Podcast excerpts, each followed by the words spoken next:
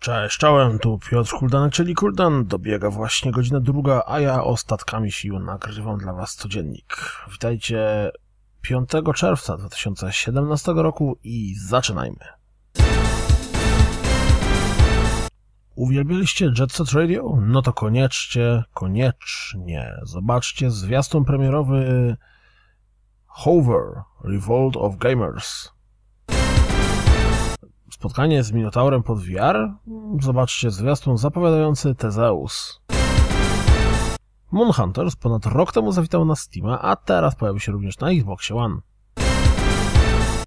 Po kilku obrazkach mamy pierwszy zwiastun Need for Speed Payback. Ponieważ należy do tych kilku osób, które spędziły bardzo dużo czasu i zresztą dobrze się bawiąc z poprzednim NFS-em, no to ta wiadomość mnie tylko cieszy.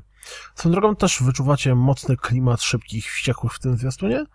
Gra zadebiutuje 10 listopada. Pojawiły się ploty sugerujące, że Telltale szykuje drugi sezon Minecrafta, drugi sezon Tales from Borderlands i grę o Jamesie Bondzie. Swoją drogą, w międzyczasie pierwszy odcinek drugiego sezonu Minecrafta dostał właśnie klasyfikację wiekową, czyli może jest coś na rzeczy. Ultimate Epic Battle Simulator opuścił właśnie Early Access i gra znajduje się w wersji 1.0.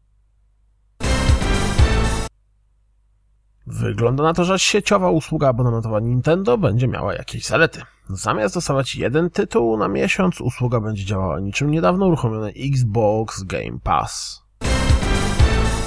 Nekromanta w Diablo 3 pojawi się wraz z patchem 2.6, czyli najprawdopodobniej w lipcu. Valve postanowiło, że kaucja za wprowadzenie nowej gry na Steam będzie wynosiła 100 dolarów. Kwota ta będzie zwracana po przekroczeniu przez przekroczeniu przez grę dochodu w wysokości 1000 dolarów. Nordgard w nowym patchu otrzymał możliwość gry wieloosobowej. People Can Fly tworzą nową grę dla Square Enix.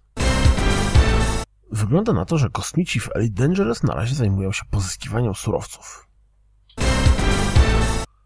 Jeśli interesujecie się Crash Bandicoot Insane Trilogy, no to warto sprawdzić wywiad z twórcami gry. Zastanawiacie się, jak prezentuje się porównanie Tekken 7 w wersji na PlayStation 4 Pro i automatach? No to zobaczcie to wideo.